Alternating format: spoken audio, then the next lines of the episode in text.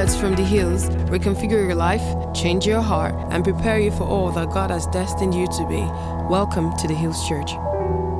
My husband was asking me this morning, last night before we went to bed, he said, are you ready for your sermon? And I said no. And I said no because this is a sermon that God told me in February of last year. And what had happened was I had started Bible in a year. That didn't go very far. But actually, it was this sermon that scattered it. Because I was like, wait. And then when I got to Leviticus, where God was giving them all the instructions on how they were supposed to come into a place of repentance when they committed sin and all of that. And I just looked at the sheer drudgery of what we had to do to come into a place of repentance and forgiveness and grace. I was on my knees. I was like, God, thank you. Thank you for your sacrifice that in one single transaction, you just give us access. I said, where would we have started from? We would have had to have manuals. We would have had to have instruction guides. We would have had to print out these instructions everywhere we go. And still, it would not have been good enough. And so he started to teach me a few things about the audacity of grace. And the audacity is pretty much, how dare you forgive a person who has done this? How dare you allow this person to stand in the altar of God and speak your words to people? How dare you forgive this woman, this man? Do you know what they did? They killed someone. They shed blood. They committed adultery. They fornicated. They stole from their company. They slandered. They blasphemed. They did all kinds of things against your name. So how can you forgive a man like this without shedding any blood? Because you already went to the cross and died that we might have right standing with Christ. And so scripture says that For we do not have a high priest who is unable to sympathize with our weaknesses, but one who in every respect has been tempted as we are, yet without sin. So let us then with confidence draw near to the throne of grace, that we may receive mercy and find grace to help in time of need. And so the very life of Christ, of Jesus, was that he came to the earth to live amongst men and show us that it was possible to attain a life without sin, to show us a better way of living. But more than that, he came that he would shed his blood to replace the sacrifice of lambs and bulls and grains and doves that was insufficient to wipe away our sins. And so I started to read Leviticus again. I wanted to understand. I know we talk about it all the time, but I wanted to understand the different things that needed to happen for us to understand the magnitude of what God did. And there were several types of offering. There was the burnt offering. The burnt offering was, maybe you can put only that slide up, Mata. The burnt offering, you had to use herd, cattle, or ram, goats, sheep, depending on how much money you had. So just extrapolate that into your current personal situation and circumstance. So you had to go and find an animal without blemish.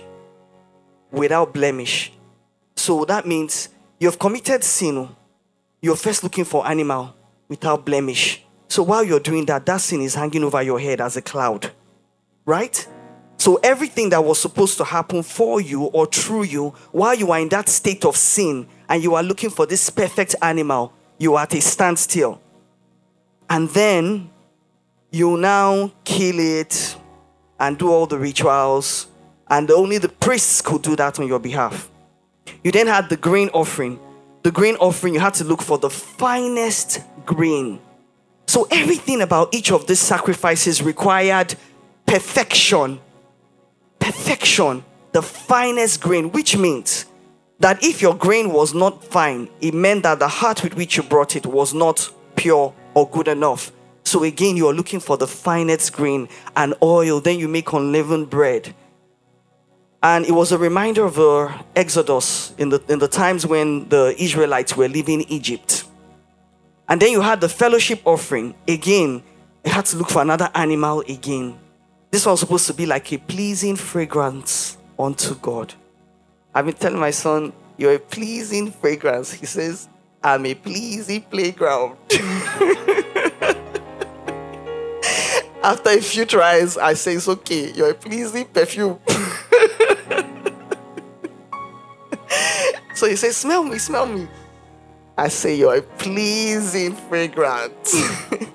So we had to use the sacrifice to create a pleasing fragrance unto God. And then you now had the sin offering again. I'm thinking, who this one before? Is it not still the same sin? So is it measured based on the of your sin? The gravity of your sin determines which of them that you do, or there are different times. So you might find that there's a person who's every day of the week, they are going into one type of ritual to come into a place of holiness and still not sufficient. And then there's the guilt offering again. Unintentional sins. And so there's a whole lot of animals going on there. A whole lot of animals, rams and goats and sheep, and there's just blood everywhere. So all of this was under the Mosaic law. And it was still for the same reason. Repentance, restoration, restitution, coming back into the place of holiness with God. Right? That's what all of those things were there for. Then there's now the Day of Atonement. I want you people to understand the gravity of what Christ did. There's now the Day of Atonement. Martha, can you give me the video of the Day of Atonement? Now, the Day of Atonement was when there was this special ceremony that now had to happen once a year, done by the priests on behalf of the sins of the whole nation. So, just a short video to illustrate the Day of Atonement. So that means if you annoy your priest or your pastor, he will keep all the sins for a while. There's too much drudgery in that. Too much, too unnecessary. And those are the things that Christ saw and said, this is not going to work. The priest that is doing this ritual, how pure and holy is he? The people themselves, are they really confessing all their sins? We will now do all of this ritual, then find out that somebody was withholding some sin because they were too ashamed to speak about it, which is what usually happens. So you will find that maybe this sacrifice was never even enough. It was never enough. And so any consequences of this sin, we have continued to permeate the land and the city. I remember growing up Catholic, and we would have to go for confessions on Saturday before you can receive communion on Sunday. So what me and my siblings would do is that we'll go in a little bit early. We lived like 10 minutes from church. We would go in a little bit early and we'll stand a sentry to be checking which priest is coming out of the priest house and which priest is going to which corner of the confessional. Because there were some that were family friends, my parents. There were some that were just priests in the church, but there were some that were family friends. They used to come to our house to come and chill. So I can't be going to that one to go and be telling him that, no, we shall not be doing that. So we'll look for the least familiar of the priest. You just see all of us moving from this side of the confessional to the other side, because that one does not know us that well. And of course, when you go there, you still lie. Can't talk. I'm not the person that did this thing. Who grew up Catholic? Children, did you do it? I'm just. You will not talk all. You talk it half and half. It maybe did 5 times. You say it once, or you say it was just a thought. You will not say you did it with your full chest. How? They will now tell you 10 Hail Marys, then Our Father, go and sin no more. 2 Hail Marys in, you're distracted, that's the end. So I would imagine that these Israelites, they used to confess their sin completely. They will now, so whatever the one he knew is the one I will now give to the poor scapegoat. So that's where that word scapegoat comes from. It actually comes from the Bible, because that goat used to take on the sins of the whole world. But then Jesus came and said that there's a better way. And I'm hoping that this morning that someone here who believes that they're so far gone, they've done things that are unspeakable. They've done things that they are too ashamed to admit to themselves, let alone to somebody else, that the Lord will set you free this morning, because he came and he went to the cross and he already paid the price for your sin. He knew before you were born that you were going to do that thing. There is nothing that takes him by surprise. Absolutely nothing. It is us and the people around you who are surprised by what you have done. But God knew before you were born that the day will come when you will succumb to sin and to temptation. But all he hopes is that in that day, you have heard the word of Lord enough for you to find your way back to him. But what the devil does is that when you've committed sin, instead of you to come into the place of repentance, what he does is it brings condemnation upon you and speaks words into your ear. So you then run further away from God. And the more you run away from God because you're saying, I've done bad, I've done this, I've offended God, the more you are in a vulnerable place and the more he will attack you until the point that you are so far gone that you cannot find your way back home again. So the time you ought to run to God the most is in the day when you have sinned the most. Because in your own holiness, you can't attain it. You can't step into the holies of holies. You can't. The Lord hates sin. He said to Moses, if you see my face, you will die. So in the moment when you've committed sin, when you've done something really bad, is the time when you ought to go, like, be chasing after God with all of your life. I always say to people that if I ever do anything that is truly, truly bad in this life, nobody will blackmail me. I, by myself, report myself to anybody I need to report myself. Because there's nothing as scary as living in fear of discovery of the thing that you have done. But guess what? Even if nobody ever finds out, your father knew. Your father saw it. And it's really him that matters. Not me, not your family, not your friends, not the people around you. So he's always standing and waiting and saying, where are you? I saw what you did. It grieves my heart. I wish you didn't do it. I hate what you did. You ought to know better. This is absolute rubbish. This annoys me, not the hell out of me. This annoys me. But I love you enough and I'm waiting for you to come back. And so, Jesus, the blood of the covenant, the blood of the covenant. He came, restoration, redemption, every single thing that was required for us to come back into right standing with Christ. No cost. No cost, no cost, no cost.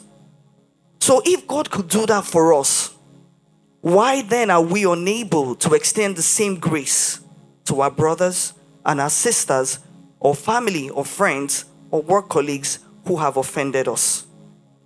And then we are repeating the same cycle of unforgiveness and darkness that prevails. Because do you know what? When you refuse to forgive someone their sins or something they've done against you, you hold them bondage.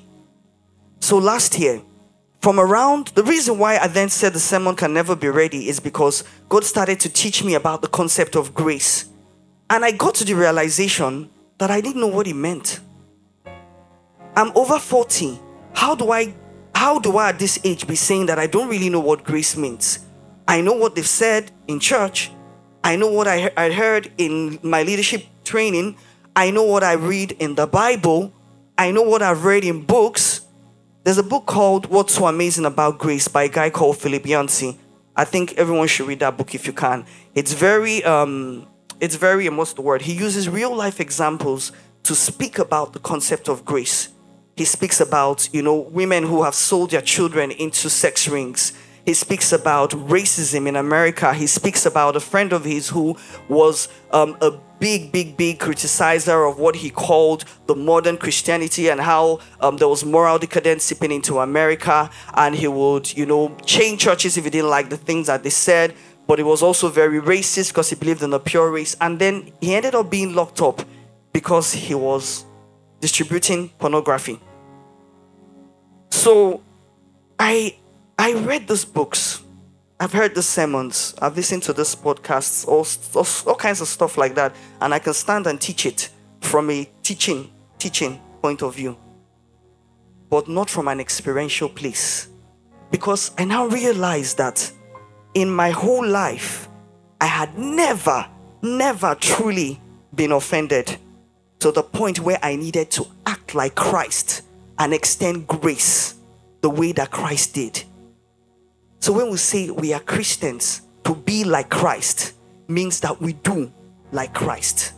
It means that we literally will lay our lives for someone, whether literally or figuratively. And I realized that I'd never really been offended. So I didn't really have the know-how. I didn't have the muscles. I didn't know where to start from. Different things had happened. I had a member of my family I didn't speak to from March to December. So how do I explain that? I'm supposed to be a Christian. I'm supposed to be a pastor. How can I hold this level of anger and pain from March to December? Do you understand where I'm coming from? It made no sense. So I told Pastor Moses to take me off the duty roster. I said, take me off because I cannot be teaching what I do not believe. So it was almost like a crisis of faith. One thing I knew was I was never going to leave the presence of God.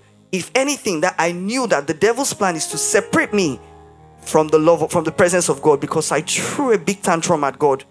I threw a big tantrum. And then he said to me, keep that energy. Keep that energy for what I'm about to teach you. He says, no problem, you're angry. Just keep that energy for what I'm about to teach you. Because through it, you will come into liberation and many other people will come into liberation in the mighty name of Jesus. And so, just going through this journey with God, trying to understand, reading up everything that I could about grace, love, forgiveness. And I found that in scripture. Do you know there's actually nowhere in the Bible that tells you how to forgive? Does anyone know anywhere that gives you the step-by-step guide on how to forgive? The framework of forgiveness, the procedure and the methodology of forgiveness. So you know I'm a teacher, so I always have to arrange things in a way that people can understand. I couldn't find it. I searched high and low in desperation. I was running searches everywhere. Including ChatGPT. Because I wanted to understand it. TED Talks about forgiveness. I couldn't understand it. All I was seeing was stories of people just saying that someone killed my mom, and I just decided after years that I had locked them into this cycle of, I had locked, because of my unforgiveness, I locked myself into the cycle of pain and bitterness and hatred, and I couldn't come to the place of forgiveness. And I got to the place where I realized that forgiveness is an act of faith. So when Christ went to the cross and died, he wasn't sure whether he knew, right? But he was taking a risk and a chance on us, because ultimately he gives us free will. So he hopes that Uwa will come to God. But guess what? If Uwa says, I ain't about that life, he's not going to drag her. He will just always be there hoping and waiting and sending her messages through friends, through the word, through life experiences, through all kinds, to stir her heart into the place of love for him, that she would respond and say, here I am. But he won't force her. So he took a risk. And I came to the understanding that forgiveness is just a risk that you take. If someone offends you, I promise you, there is nothing they can do to undo what they did to you or how it made you feel. If they knew any better, except they are just evil people. Because a few people in the world are kind of like that. Except they are just evil people. If they knew any better, if they knew the level of pain that what they did will cause you, they will not do it. I personally believe that. But because they don't know, you must then learn to extend love and grace and understanding to them. I worked in a place where safety was a big and critical element of the work that we did. We will compromise revenue on the altar of safety. If something was unsafe, we won't do it. So we had something called the Just Culture. It was helicopter operations. So the Just Culture was that you did something wrong, right? Broke one of the company rules and policies or whatever. There was a decision tree. The tree will start with what you did. Was she trained? Yes or no? Does she have any prior experience? Yes or no? Had she been told the procedure? Blah, blah, yes or no? A series of questions. With each yes or no answer takes you to yet another question. And what was interesting is that this decision tree was not trying to catch you out.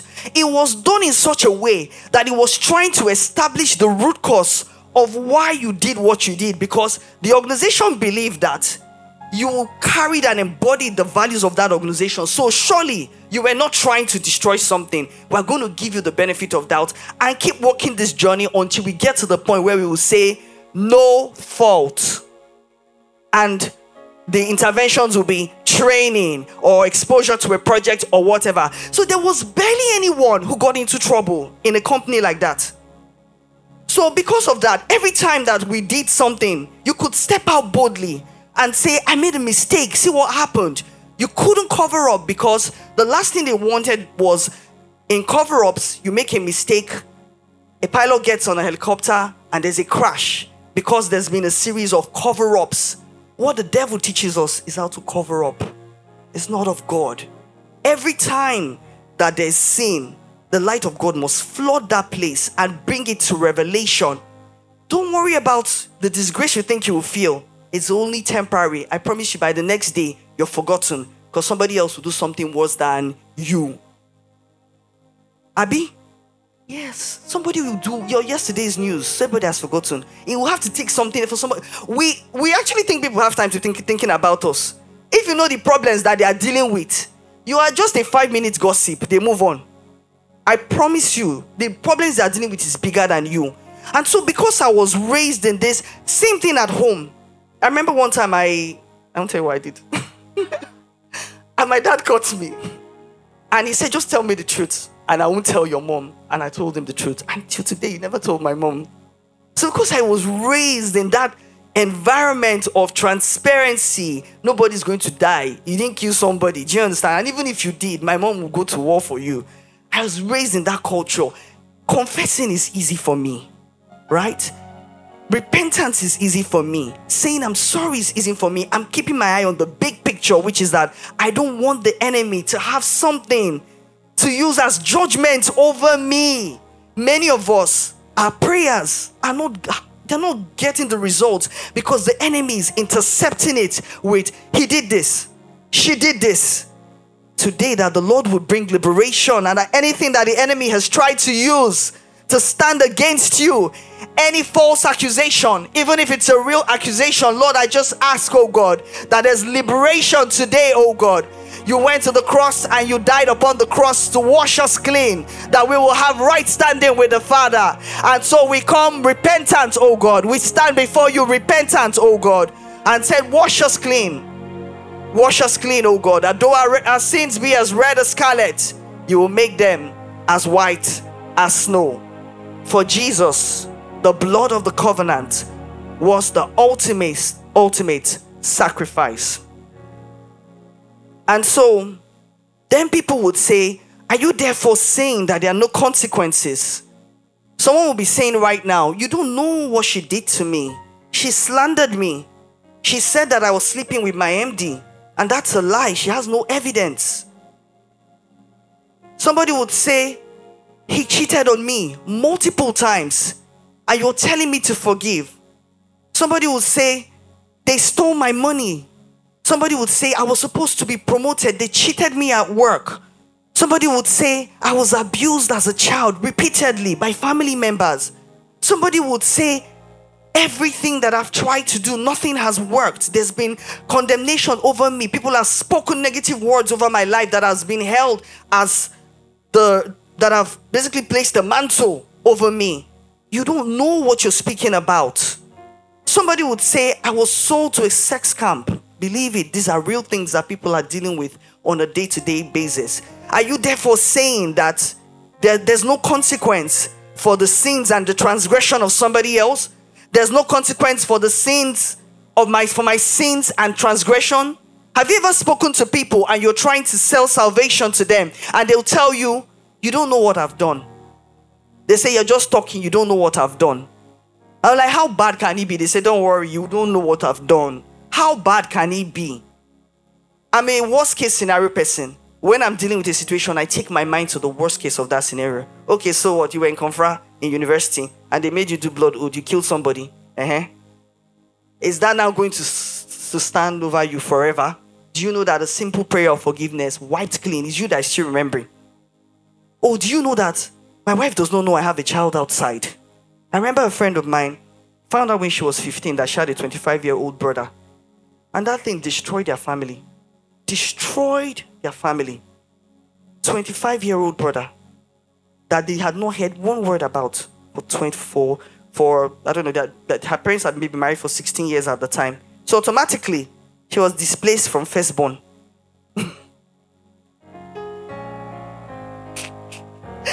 While laughing. Do you know those kind of things can mess with people's mind? Identity issues. You know, and this is a father that this girl revered. Her father was this tall, good-looking gentleman. He was, clean. All of a sudden, he fell like a pack of cards before their eyes. Their home was full of strife. The house we all liked to go and hang out in, we hated to go there. One time, they had a fight. And she used mortar and pestle. Abi? Pestle, Abi? Thank you. She used it to smash every glass in his car. Every single glass. That amount of hatred and anger and bitterness had sat resident in her heart. And can you blame her? So if I'm telling her this sermon on forgiveness and grace, she'll be like, easy for you to say. How long have you been married? Don't worry. People always do stuff like that. They tell you, don't worry, I've not seen something yet. You're still in honeymoon phase. You're still in honeymoon phase. But Christ said, do not think that I came to destroy the law or the prophets. In Matthew 5:17 and 19, he said, for assuredly I say to you, till heaven and earth pass away, one jot or one tittle will by no means pass from the law till all is fulfilled. And whoever therefore breaks one of the least of these commandments and teaches men so, because now we live in a generation where it is bad enough that you've done something wrong, but you will justify it against your friend who has done worse than you. You say, my own is only one. Shebi, my friend did 5. Or you will come up with a new theology to justify what you've done. You wear like a cloak of honor. I've had people tell me, I did this and I have no regrets and I will never apologize for it. And I'm like, what manner of hardness of heart? And when I would say to them, you cannot take this position. This is what the enemy will have you do. They will say, you are judging me. The last person that said that to me, I said to her, do you know what? Yes, I am judging you because I love you. If I leave you to go away with this thinking, you will never come into a place of repentance. So I said to her, tonight, when you go to bed, I pray that, Lord, you have an encounter with God and he will tell you how bad what you did is. And in that place, make your repentance with him. I said, don't worry, you don't need to do much. You don't need to sacrifice lambs and goats. Just say, Lord, I'm sorry. And you'll be okay. This argument went on for like an hour. That's the hardness of hearts that we have in our generation. Because we have seen multiple people do the same thing. But guess what? A foolish thing is a foolish thing is a foolish thing, even if 100 million people do it. We are of this world. We are in this world. We are not of this world. We are spiritual beings having an earthly experience. Therefore, we cannot conform to the standards of this world. Because you know what? If we conform to the standards of this world, they will beat us. We are not equipped with the weapons that they use in the carnal world. Are you? Okay. If you hear what people do to attain power, you will not do it. You don't have the liver for it. You don't. So why do you want to waste your time for something that will give you no results? Why? So Christ is saying that regardless of his grace and mercy, he did that because he's showing us a better way and he's calling us to a higher standard. And there are still consequences if we choose that we're going to stay. So even though there is his love and his grace, there are consequences should we choose to remain in a life of sin. You know the story of Ananias and Sapphira. They had gone and sold, and they asked them, and they brought an offering, and they said, how much? And they made it look like what they brought was everything. And this was in the New Testament too. For those that will soon tell me that all of this is just happened in the Old Testament, this story was in the New Testament. That tells you what? That the law will still be established. but His grace makes it easy to stay away from sin. It does not mean that we will not come into seasons of temptations. But in that moment of temptation, the Lord will tell us what to do, how to navigate, how we need to position, what we need to stay away from, who we need to run to, who we need to speak to, that it will help us to overcome sin. So the Lord says, or is it David and Bathsheba? He saw a woman that belonged to somebody else. Could have turned his eye away. Perhaps maybe her husband would have still died in the war. And he could have legitimately married her. But his impatience and his love for flesh, he went ahead of himself. Sent her husband into the battlefield. He gets killed. Then takes her, marries her, and has a child. And what happened? The child died. Because that could not be the child through which God was going to. He said to the Israelites, repent now every one of his evil ways and his evil doings, so you can dwell in the land that the Lord has given to you and your fathers forever and ever. He says, repent now every one of your evil ways and your evil doings, and dwell in the land that the Lord has given to you and your fathers forever and ever. And so the Lord is calling us to repentance. First of all, each and every one of us, we know the things that we have done that are hidden, embedded deep in our, forgotten. We've pushed it somewhere deep down in our memory and pretended it happened. We just, without coming into repentance, maybe because we don't genuinely believe that we did anything wrong, we don't know any better, or we'll rather just pretend it didn't happen. But those things have a way of tripping us up when we least expect it. So today I'm asking that the Lord will bring these things to your memory, that once and for all, you can lay it on His altar and ask for cleansing and forgiveness. He wipes it clean, no more again. Let's move on. You don't necessarily need to confess to anyone. You don't necessarily need to come and do a public show about what you've done. But for some, He might tell you, you need to pick up your phone and call someone and tell them what you did. Hold yourself accountable, because He knows that you are not equipped yet to be able to overcome that temptation should it come again. So it's not because He's trying to disgrace you. It's because He wants to keep you accountable. Sin will lose His hold on you. There are certain things that if I tell someone, because I know somebody else knows, they'll be giving me side eye. Should I want to do that thing again? So even if it's because there's someone who's holding me accountable, and someone can argue, oh, are you more afraid of the person than God? It's not about being afraid of person by God. I'm seeing the God in the person. God has given me that person to keep me accountable. Preach unto one another. Confess your sins so that your sins do not hold you bondage. So, regardless of what you did, you come into that place because the Mosaic law is very legalistic and we can't attain it. It's very condemnatory. It's very based on tit for tat. The world teaches, programmed all of us that the measure of what you do is a measure that you receive. If I'm nice to you, be nice to me. If I do this, I'll get that. So we are not really trained on forgiveness and grace. The concept of grace defies all of those laws and all of that logic. It's not to the measure that the person has done for you. It's not to the measure that the person has given you. It's not. It's to the measure of the love of God that dwells inside of you that you extend. So you get to the point where even when someone has not said sorry for what they did to you, you resolve in your heart that you will forgive them.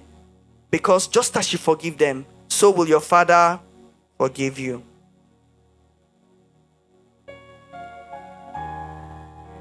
And so grace is not an excuse for sin, but is a power that enables us to live victoriously above any temptation that we might ever have. The grace of God that He's teaching or He's speaking about is an enabler. It creates an enabling environment for us to walk victoriously. It meets us in the place of our brokenness. Grace is that thing that picks us up when we've looked at ourselves and said, I don't deserve this thing. Grace is undeserving. There is nothing that any of us can do to attain it. There are people that do things like they have a lot of money. They'll go to big churches and they'll sign up for things like washing toilets, like the list of the duties, right? Because they believe that they are buying God's mercy. But that's not what God is looking for. God is just looking for a broken and contrite spirit. Ends off, because he went and became the perfect sacrifice, better than the blood of bulls and rams or the blood of Abel. We cannot walk in grace without the life of Christ inside of us. And so when we're struggling with unforgiveness, we need to be asking ourselves, is Christ really in me? I got to the point where different multiple things, and I just became easily offendable. It made no sense. And then God said, because you always used to do avoidance tactics. So if I know that you have the propensity to offend me, I genuinely thought that I was protecting you by making sure I never put you in a situation or circumstance where you would offend me. That was my MO. So everything was always kumbaya. Because I will make sure, if it's something I know you will say no to me, I will never ask you. Because I don't want you to say no and I'm offended. I will have very little expectations of people because I don't want to set them up for failure. I did that all the time. And then again, because of my training, I'll be doing root cause analysis. You will do something to me and I'll be saying, why did this person do this? Perhaps they were having a bad day. Perhaps they didn't know that this will hurt me. Perhaps they came from a broken childhood, or they're dealing with post-traumatic stress, or they're dealing with trauma from child. I will give 1,000 reasons as to why this person did that to me. And I'll arrive at a place of, they don't know any better, I just leave them. But it wasn't true forgiveness. Do you understand? It was avoidance. And so God said to me, I will allow you feel every offense that will come to you in this season, because I will tear you apart, and when I'm done, I will build you back up, and you will learn how to truly forgive and how to extend grace that you might teach another. He said, because I gave you a word, but you knew it from a head place. You did not know it experientially. So I said, so are you going to then allow all the bad things happen to me just to teach me something? Like, quite frankly, is that necessary? Why? Why do you need to do it that way? He said, because that is how transformation will come. We are all the product of our experiences, good or bad. The reason why we can say something to someone and it will shift them from one place to the other is because we are not saying it from I heard, somebody said. You are saying it from a place of I know, I have walked this journey, and I'm telling you that there's light on the other side of this pain that you're feeling. And so I became easily offended. But when I want to react in the strength that I carried, I will hear silence. I would have people say things to me. I would be shaken. I would not be able to utter a word. I would have people disrespect me totally. And I will be silent, Uche. Silent. Learn that you are nothing. Do you understand? Not in the you are nothing, your debt of the you are nothing outside of me. You are nothing outside of me. So learn it. Learn it. So these different things will happen. And I was so frustrated because I knew what I could do in my human strength. But I had to bring it under submission. I had to bring it under submission for the love of God. That I start to view everything through the prism of love. Not through the prism of excuse like I'd always done. Not avoiding it, but viewing everything through the prism of love. So I'm looking at the person and saying, if God loves this person, and I say that I'm Christ-like,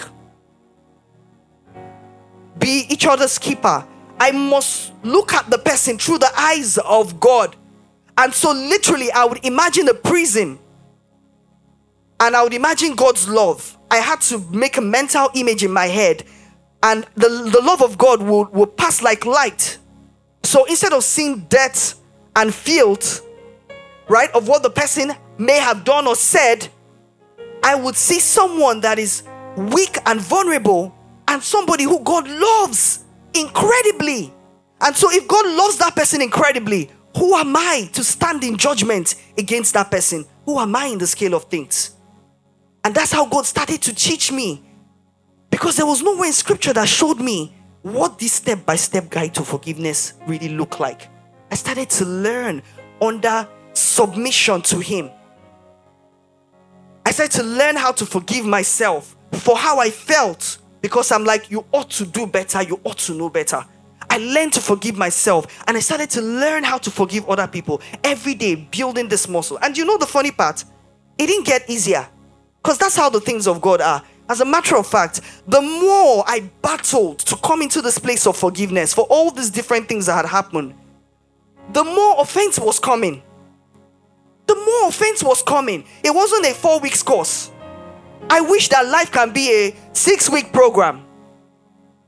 Endure for these 6 weeks, and at the end of the 6 weeks, you are okay. You have overcome. You stand here, you get a certificate of completion. Everybody is happy for you. You move on. I wish that life was like that. But unfortunately, life is not like that. It's not about time. It's about how long God is going to need to get you to the place where you are completely dead to yourself. It's when you die to yourself that you can rise and live in Christ. So I'll be like, Lord, you need to hurry up. Hurry. I don't have time for this. That's how me and God do. You understand? We are very with each other like, oh yeah, get us from there. Oh yeah.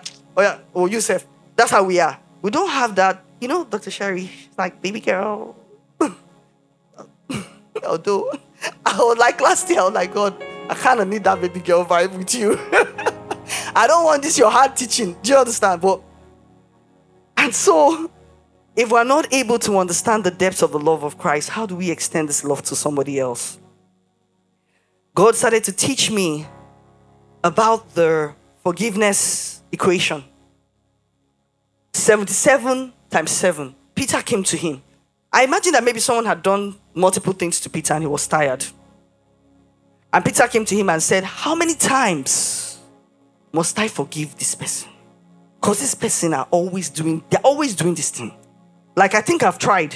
And Jesus said to him, 77 times 7. And I believe that 77 times 7 was not for a lifetime. I actually believe it was 365 days, 24/7 for the rest of your life to infinity. Countless times. Isn't that how He is with us? We will sin. He says, we say we are sorry. He forgives us. The next day, repeat, rinse, repeat. And that's what God calls us to, that no matter how many times a person offends us in the same area or in a new area, we must learn to forgive. So now it started to make sense why you will see a repeated pattern and you're saying, what's wrong with you? This person is taking you for granted. This person is maltreating you. This person is not doing right by you. Why are you still here? Are you stupid? Are you a mumu? Did they jazz you? All of those things that we say in our flesh.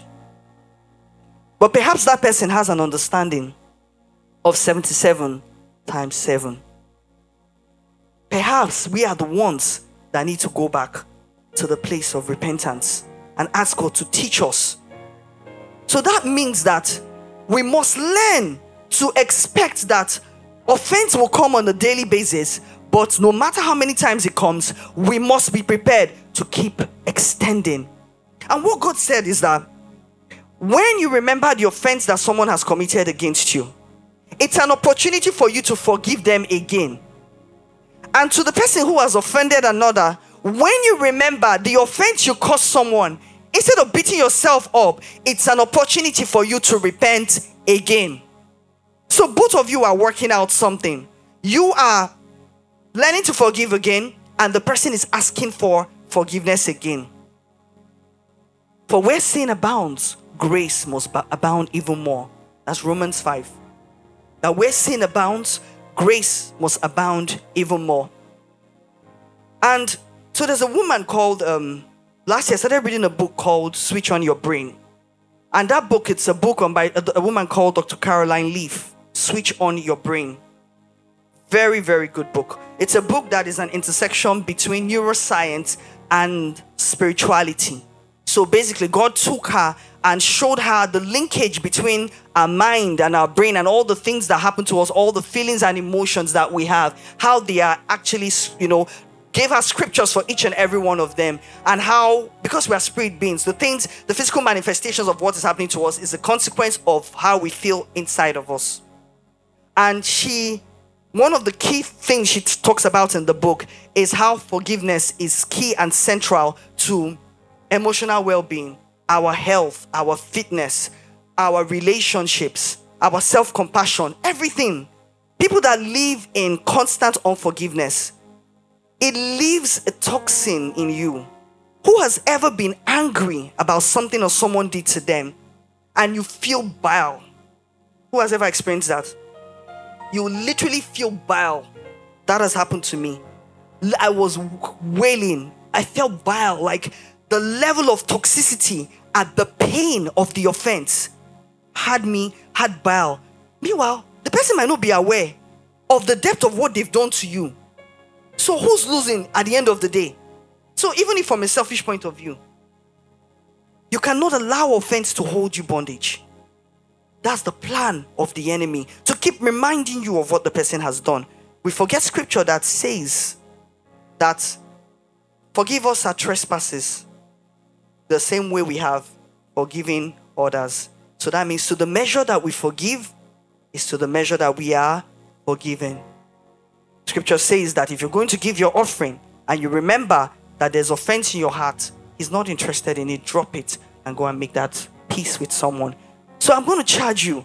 There's someone today that you've been holding offense against. Might be a brother, a sister, an uncle, your dad, your mom, husband, wife, regardless. That today, send them a message and say, I forgive you. Don't go into trying to say, see how you made me feel. Just leave that today. Today is not the day.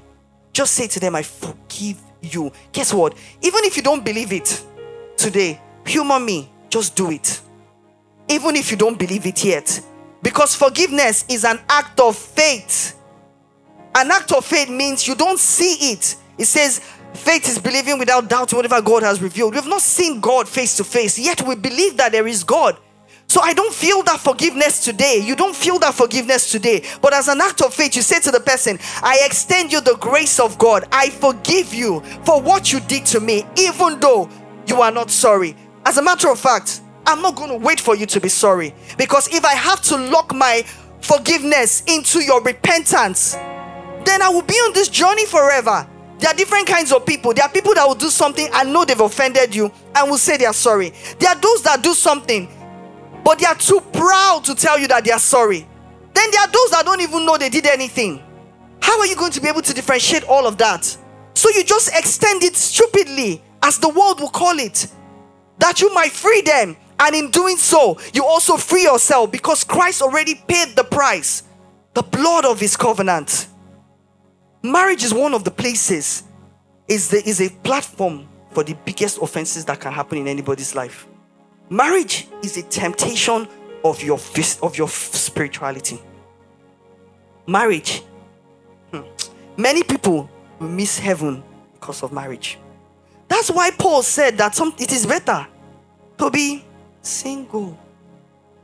That's why God said that, and Paul said that.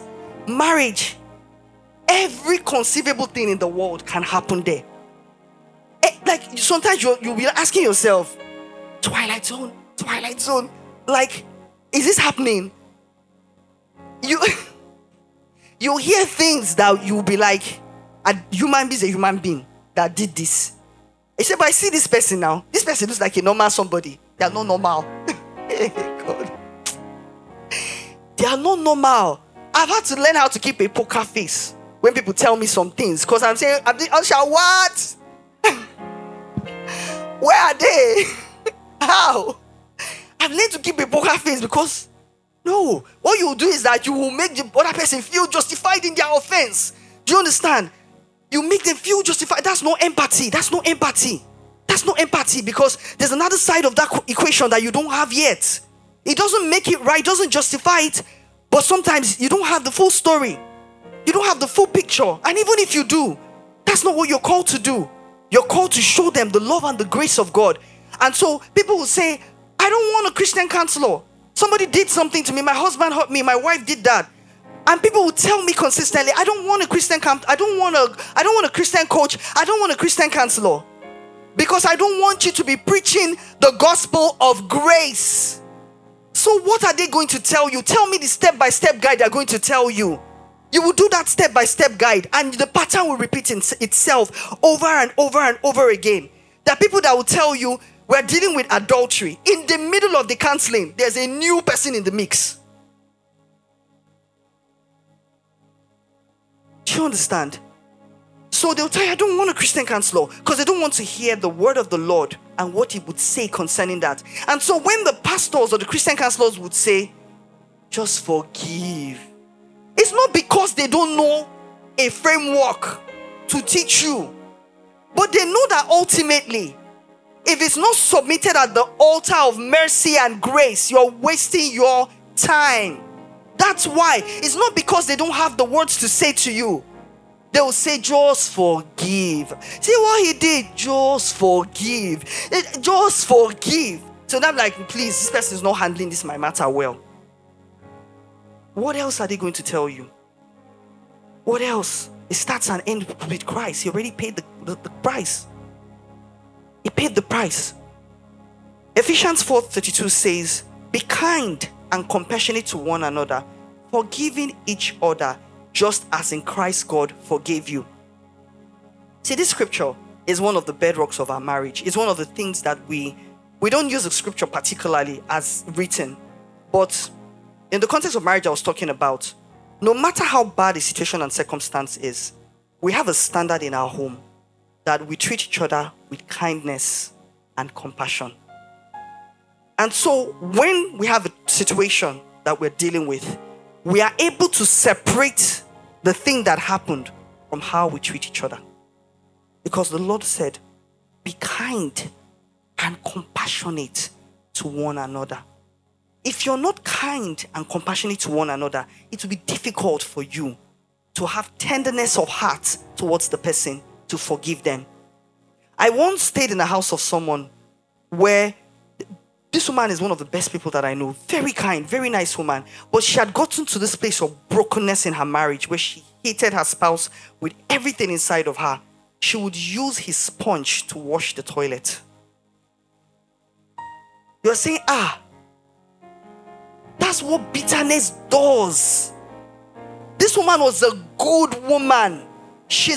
I promise you, she will give you the shirt on her back. She will rub it out to paper. She'll come and tell you, I'm broke. I don't have any money. Things are bad. You give her the money in front of you. She has given it to somebody else. She was ragging you not for herself. She had just heard of someone. She would take in stray cats from everywhere. People that had problems, that they were telling the truth. You were stranded. You call her, come. It's okay. She was a kind woman, but she couldn't extend that kindness to her spouse because she was so broken by all the things he had done to her. And I'll say to her, how can you? She would cook, pack up the food and hide it in the freezer. So when he comes home, he won't find food to eat. But laughing. That her own is in food and toilet. What have some of us done? Because we've been pained. What have we done? What thoughts have we had in our dark thoughts in our hearts that maybe did not manifest into physical action? But remember, Christ says, even the thought is sin. A sin. It says, if you forgive one another your sins, your heavenly Father will forgive you. And so this morning I ask you that you release it to God. Vengeance is not yours. You can't revenge enough for what they did. Any revenge you want to do in the flesh will be counterproductive and will hurt you and bring disgrace and disrepute to you instead of the person that you're trying to hurt. Have you seen marriages where the man has been cheating for years? Their entire marriage. One day she got tired and she cheated. They called family meeting. They disgraced her everywhere and they sent her packing. I know many such cases. And she'll be saying, but what about him? All these years he's been cheating. None of you said anything. She's the one that is now sent away and judged and said she couldn't keep her home. But if she had submitted it to God, what would have happened now?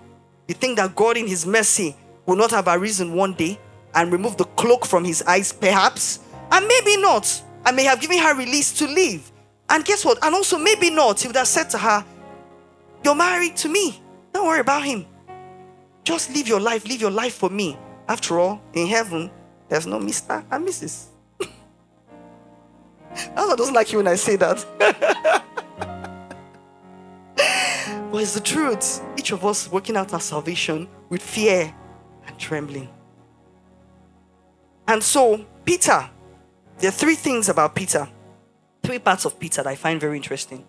In Matthew 16, 13 and 19, he said, "Who do they say I am?" Peter said, it's not you. You are Christ, the Son of the living God. He said, "Peter, my guy, flesh and blood did not reveal that to you." He said, "It didn't." He said, "Because of that, blessed are you, Simon Peter. But blood has not revealed that to you. And I say to you, Peter, that on this rock I will build my church, and the gates of Hades will not prevail. I will give you the kingdoms of heaven, and whatever you bind on earth is bound in heaven, and whatever you lose on earth will be loosed in heaven." So that's where that thing came from. Because Peter had his understanding of revelation about who God was and was able to say to God. So Peter was immediately, God separated him unto himself and said, "This one is my G. This is the guy that's going to run things when I go." So that already happened. Then after the Bethany, remember, they now started the plot to kill Jesus. Jesus said to them in Matthew 26, he said, "All of you will be made to stumble because of me this night. For it is written, I will strike the shepherd and the sheep of the flock will be scattered. And after I've been raised, I'll go before you to Galilee." Peter said, "Lie, not me. Me that knew that you were the Son of the living God. But I don't understand. Me that you already said that upon this church, the gates of hell, I will build the church and the gates of hell will not prevail.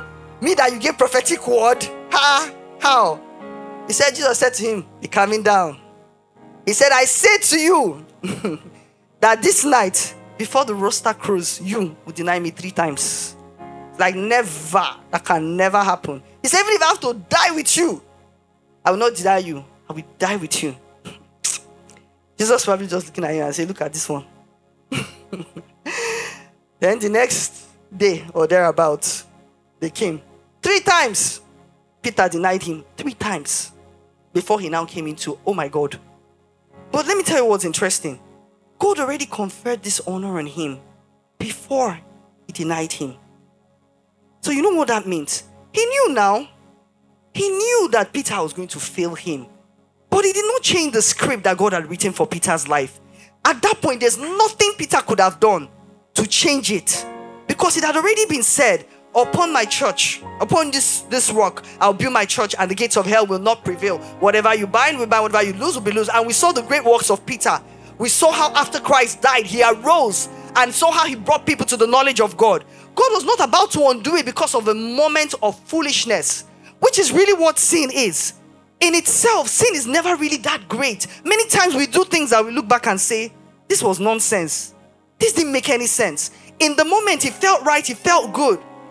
But the long-term effects and the consequences and the pain that it has brought, it wasn't worth it. So God was not about to undo this thing because of Peter's foolishness. And that's how God is with many of us. Today, that thing that we are committing, that sin that we are committing, even as we're sitting here, he knew before he made you that you would do it. So if you can understand that, be done with self-damnation and self-righteousness and come into a place of repentance. Because what if Peter had then said, "I deny Christ. I don't deserve it. I don't deserve to lead. I don't deserve to speak about him. I don't deserve to talk about his mercies and his love and about the great move and about power. And I don't deserve it. I am not worthy." Many of us come into this false self-righteousness because we think that is the right posture or position to take. That's what shows contriteness. No. Repent. Get up and do the work that the Lord has called you to do. Peter could have said, "I can't. Me, I denied Jesus publicly 3 times. There is evidence of my denial. If I'm speaking, people will be like, 'Keep quiet there, Joe. Is it not you that denied Jesus?'" But he wasn't going to let that stop him because he remembered that Christ already gave him the authority ahead of time, ahead of his sins, ahead of any mistakes that he had made. And that's the same with many of us here. We are waiting for the day of perfection for us to arise in our calling. But that day of perfection may never come, because repentance is a continuum. It is not something that has a start point and an end point. Every single day, every single moment, we are coming into a place of repentance with Christ. There is nothing like big sin and small sin. Every one of them can take us to hell. If we don't come into a place of repentance, we will never arrive at that perfect place to get up and do the assignment that God has called us to do. We will never arrive at it. We will never have the right words. We will not have the right scriptures. We will not know. We will never arrive there. Do what you need to do. If you need to have 10 notes, it doesn't matter. If you need to read the notes, read it. If you need to gather people to help you do your assignment, whatever it is, if you're waiting for the perfect day, it will never come. Christ knew that we will fall into sin and temptation, but he's always waiting in the wings every single time. All he needs is the true repentance, and his grace is made available for you to navigate. So if we're judged by the world's standards, you'll only get what you deserve. What you sow is what you reap. But grace defies all of that. Grace can take an unknown and catapult you to a national stage. And people will be like, how? Grace of God. It's a real case of now God. Because God knows that he needs you or your type or your kind in that place at a particular time when a decree will be made. You might be done with that assignment and that's it. You come back to your quote-unquote lowly places. Grace bypasses every protocol of the world, every system of the world. It elevates people without apologies. Grace just makes people respond to you. They love you. They like you. What have you done? Nothing. Have you seen lazy people that everybody likes? I had this colleague, the girl. Anything you give her, just consider it undone. Can never be done. To the point where if there was something we wanted to kill, we'll give it to her because we know it's not going to get done. She'll just take it, but shove it under somewhere and just be done. But guess what? Everybody liked her. Everybody liked her. There was something light and airy about her. You understand? Hey! She just come, hey! She had biscuits, she had chewing gum, she had granite. And he's not knowing me. I not knowing me. Not her good nature, just the fact that let this thing translate to walk-ins now. Like, do you understand? I like that. Should I just part now? I like that. The thing became a problem. I had to take it to God in prayer. I'm getting quite irritated. And he said to me, she's just my daughter. I just like her like that. Make your peace with it. So I did though. I just stopped having any expectation. I'll just take it in and do it. That's what grace does. But if you're watching from the outside, you won't like it. You should feel like nobody should like her. She should be punished. She should not be promoted. Good things should not happen for her. Thank God though that we are not God. Thank God we are not God. Thank God. Many of us will not be where we are. Many of us, we will judge by the standards and the matrices of the world. Oh yeah, how many have you done? God was the father who the workers came to the vineyard. Some came in the morning, had toiled under the sun, worked under the sun. Some came at the 11th hour, and at the end of the day, he gave them the exact same thing. And those other ones were angry. I've been here since morning. I've been toiling since morning. And he said, did they cheat you for what you were supposed to get? No. Which one is your business? That's me. That's grace. You can see someone just come from nowhere and pass you. It's not God that is unfair. There's a plan and a reason why God has done that. Perhaps they were made for such a time as this. You don't know the prayers that they prayed in their rooms. You don't know the times they cried out to God and said, Lord, have mercy on me. You don't know. You're judging them through the part of their life that they've let you in on. You don't know their consecrated places. You don't know whether they stay awake through the night, crying and groaning and asking God for his mercy. And God in his mercy shows them mercy. We are then judging with the eyes of the world. But the liberty of God is not licentiousness, like my mentor would say. The liberty of God calls us to a higher standard because God has done so much for us, therefore we can. You get to the place in your Christian walk where all things are lawful, but not all things are expedient. There are a lot of things that I want to do, and I know that it doesn't tamper with my consecration at all. But if it's going to cause one person to say, we saw Uche doing this, you won't find me there. You won't find me there. A friend of mine said, but is that not hypocrisy? I said, how is it hypocrisy? Because of me, somebody that does not have understanding will now go and do this thing and say it's okay. I said, no, it's okay. It's not that important. You get to that place where you desire something, but you look at the bigger picture. You're going to grieve the heart of the Father. There are so many people whose lives are tied to yours. There are people who are looking at you and watching you as a standard. You're going to bring disrepute to the kingdom of God. You'll be like, it's not worth it. It's not worth it. I'm not going to do it. I feel like doing this thing. But I will not do it. I won't do it. That's what grace does for you. It brings you to a level of liberty where you are truly free in every sense of the word. And so the word of the Lord says that by grace you have been saved through faith, not of yourselves. It is the gift of God. And so the prodigal son, who after he had philandered, wasted all his father's riches. First of all, the audacity. Your father is alive. You're asking him, give me my share. So you want the man to die before his time. Your father in his mercy gave you your share. You didn't even have the sense to go and multiply it. You went, you were partying, doing foolish things, money squandered. You now said, even the servants in my father's house, they're living better than this. I'm going to go back and go and say I'm sorry and go back and start at the bottom. And the man comes and the man sees his son coming and he's killed the cows, killed the goats, killed everything. My lost son is back. If that's not a picture of grace, what is? And his brother is saying, me that I've been here since waking up in the morning with you. What about me? This vagabond that we don't even know where it's coming from. We don't know whether it's even bringing our robbers to come and see the many things that we have. Because it's only an inside that I can hurt you. Should you know? That way could have brought his gang members. Say, my father still has more. Let's take it, man. And if I like, everything I have belongs to you. Allow me to extend grace. That's how God is with us. Some of us will be saying, I've been a Christian for 20 years. In my church, they've never given me mic. This one just came 6 months ago. I'm seeing her on the stage. Praise the Lord. Hallelujah.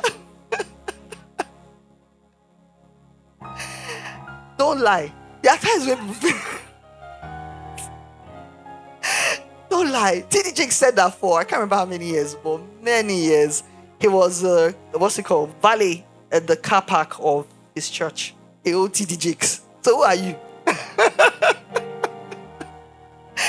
Do you understand? We judge based on the measure of the world, and the Lord is having us take away our eyes. Grace is not merited, it's undeserved, as is given unto us, so we give unto another. For it says that blessed is he whose transgressions are forgiven, whose sin is covered. And blessed is the man to whom the Lord does not impute iniquity, and in whose spirit there is no deceit. And so today, the Lord will ask us, have us replace anger with understanding. The Lord will have us replace pain with joy. The Lord will have us replace resentment with love. The Lord will have us replace skepticism with benefit of doubt. Let's start there, because you might not fully trust. The Lord will have us replace paranoia with a different picture. What about you paint a different picture of that scenario and circumstance? The Lord will have us replace hatred with love. For what we inhabit is who we are. As a man thinks, so is he. And one thing he said was that you have to understand that regardless of what a person has done, right, your anger cannot separate them from my love. He said, no matter what anybody does to you, you know that thing where we think that my God will punish you, my God will judge you. Yeah, but you did something to me, my God will judge you. You now expect this story where someone did something, then in the end you will hear the person had leprosy and the person died. No, be done with that thinking. God does not pray like that. Oh, you can see your enemy be thriving. What if God decides to make your enemy thrive? The same way that you are the enemy of somebody and he decided to make you thrive. Abi, you think that the grace and mercy is for only you? Do you understand? What if, because he's working out a plan for the person, he's working out, he's dealing with the person, getting the person to a new place, day by day, maybe wants to show them so much love that they will come to the place where they come to their knees and say, do you know what? There has to be a greater power, because if it's only me, I don't deserve the things happening to me. There are certain things that will happen in your life and you know that it's not a function of anything that you did. There are things that have happened, the biggest things in my life, I know it's not a function of anything that I did. And it's such a humbling thing to know that it was just the love and the mercy and grace of God. And so my daily desire is that, Lord, that I will be like you, to the same grace that you've given unto me, that I can extend to my brother and my sister the day that they hurt me, regardless of whether or not they did it deliberately or they did it to hurt me. I will not wait for their repentance. I will not wait for them to say sorry. I will forgive them in advance for the things that they don't even know that they will do. On the cross, God showed the ultimate example of grace. The two thieves stood at the side of Jesus. And the other one said, look at you. Look at you. Save yourself. I want king. Can't save yourself. And the other one said, keep quiet. Keep quiet. At least we will know what we did. We stole. What did he do? And he turned to Jesus and said, remember me in paradise. And Christ said to him, truly, you will be with me in paradise today. Imagine the people that were watching on the side who say, we have been here since doing acts of faith, giving, tithe, serving in church, being kind, all the commandments. This 1 second, that's God, that's grace, that's his love, that's his mercy. That's how he is. He does not measure by the length. He measures by the genuineness of our repentance. By the genuineness of our repentance. That's God. That's a perfect picture of grace. That on that cross, one said, who are you? And the other said, Lord, remember me. And he said, today you will be with me in paradise. And so, Spirit of the living God, I just ask, God, that each and every one of us here today, that we'll learn to be like that thief on the cross, who understood and recognized the power of Christ, who understood that God is love and that his grace is sufficient unto us. Lord, we come back today as prodigals who may have gone our way, sinned, brought disrepute to the name of God, squandered, done all kinds of foolish, imaginable things, even things that people will never know or never hear about. But in your love and in your mercy, you draw us back to your warm embrace. You're still doing for us. You're teaching us. You're equipping us. Lord, I just ask, oh God, that anyone that is here who is dealing with offense that has been committed against them, rightfully so, childhood traumas that have been locked away in their hearts, and because of it, they are not able to advance in their lives, because every time they want to move forward, it draws them back. Things will trigger them because they will have memories around the things that have happened. I just ask that, Lord, tonight you're bringing release, oh God. I ask that your spirit will be upon them, oh God, and you decimate every pain, everything that has kept them in that place, oh God. I ask for those who are unable to forgive themselves because of the things that they have done. I ask that you remind us that though our sins be as red as scarlet, you will make it as white as snow. For you went to the cross and died as the ultimate sacrifice to replace the sacrifice of rams and bulls and sheep and Abel, oh God. I ask that your mercy, oh God, is renewed every day, oh God. That is a covering over us, that the enemy will have nothing to hold against us. Lord, I ask that to the hardest of hearts who are saying, I don't understand what she's saying, I don't believe what the Lord is saying, that you will show them that in the eyes of God, it means nothing, oh God. Lord, teach us to see others through the prism of love. Teach us to make Christ alive in you, in us, that we will see the person as God sees them. We will see ourselves as God sees us. I ask that all the chains of unforgiveness and brokenness is released today, oh God. I ask that your spirit, oh God, dwells inside of us and brings a lightness that man cannot give, oh God. I ask that we do not have an expectation of the acts that will make us feel better. I ask that, Lord, you're working it out day by day, step by step, holding our hands onto the place, onto the time that we get to the place where we are truly healed of all that has broken us. Lord, I ask that we will not make that our lingua. We will not be broken people, oh God. And even where we have been broken, that you pick us up and put us back together again. Lord, pick us up and put us back together again. I speak healing into the hearts of men this morning. I ask that let your love and light flood the hearts of men this morning, oh God. In our own strength, we are unable to do this. In our own strength, we are unable to attain the standards that you've called us to. But your grace is sufficient unto us. Your grace is sufficient unto us. Your love is a banner over us. And under that banner, we are able, oh God. Please,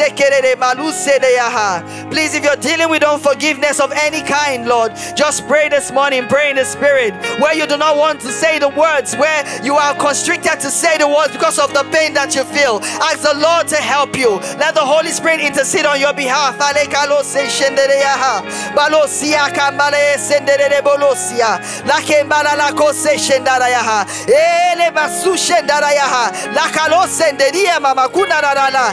Heal every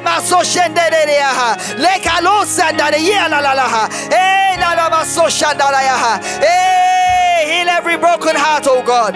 Heal every broken heart, oh God. Heal every broken heart, oh God. That